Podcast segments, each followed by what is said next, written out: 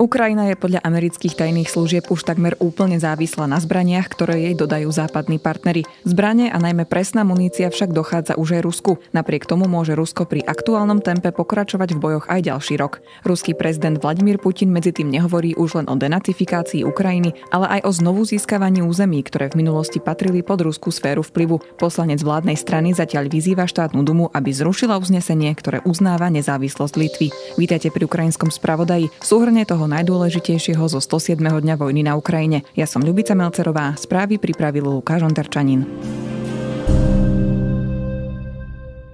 Ruský prezident Vladimír Putin sa vo štvrtok prirovnal k Petrovi Veľkému a hovoril o potrebe vziať si späť územie a brániť sa. Na podnikateľskom fóre v Moskve tým obhajoval aj inváziu na Ukrajinu. Ruský cár si podľa neho bral späť a posilňoval a podľa Putina je teraz čas na znovu získanie stratených teritórií. Podľa agentúry AP si tiež Putin zjavne nechal otvorené dvere pre ďalšie rozširovanie územia. Nie je žiadny stav medzi. Ukrajina je buď suverénna, alebo je kolóniou. Uviedol a dodal, nie je možné postaviť plot okolo krajiny ako je Rusko a my ho stavať nemienime. Ukrajinské jednotky sa stále snažia udržať svoje pozície v meste Severodonetsk na Donbase. Boje sa sústredujú najmä na priemyselný komplex Azot. Ich jedinou nádejou je podľa prezidenta Zelenského viac delostrelectva, ktorý mu môžu zatlačiť ruské delostrelecké útoky. V chemickej továrni Azot sa podľa guvernéra Luhanskej oblasti Serhia Hajdaja skrýva asi 500 civilistov. Ich evakuácia však pre boje v meste nie je možná. Guvernér tiež tvrdí, že ukrajinská armáda zničila základňu ruských žoldnierov z Wagnerovej skupiny, pričom útok prežil iba jeden vojak. Rusko sa podľa ukrajinského ministerstva obrany snaží nájsť slabinu v ukrajinskej obrane, aby sa opätovne pokúsili prekročiť rieku Siverský Donec. To by uľahčilo možné obklúčenie ukrajinských jednotiek a dobitie celej Luhanskej oblasti.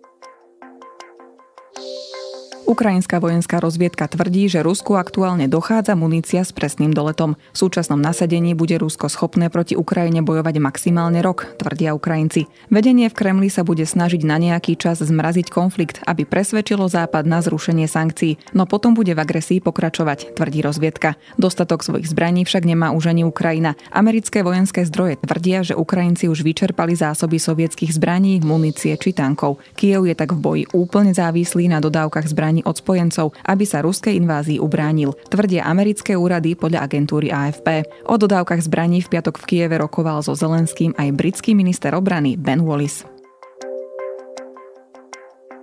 Ruský minister zahraničných vecí v piatok obhajoval rozsudok súdu v neuznanej Donetskej ľudovej republike, ktorý odsúdil na trest smrti dvoch Britov a jedného Maročana, ktorí obraňovali Mariupol na strane Ukrajiny. Lavrov tvrdí, že žoldnieri boli odsúdení na smrť na základe právneho poriadku, ktorý platí na území separatistickej oblasti a Rusko ho preto nebude spochybňovať, keďže muži sa dopustili zločinov. Británia tvrdí, že rozsudok je v rozpore so ženevskými konvenciami a snaží sa, aby bojovníkov dostali do Británie. Rozsudok smrti odsudila aj organizácia Amnesty International. Lavrov Britom odkázal, že ich reakcia na rozsudok je hysterická.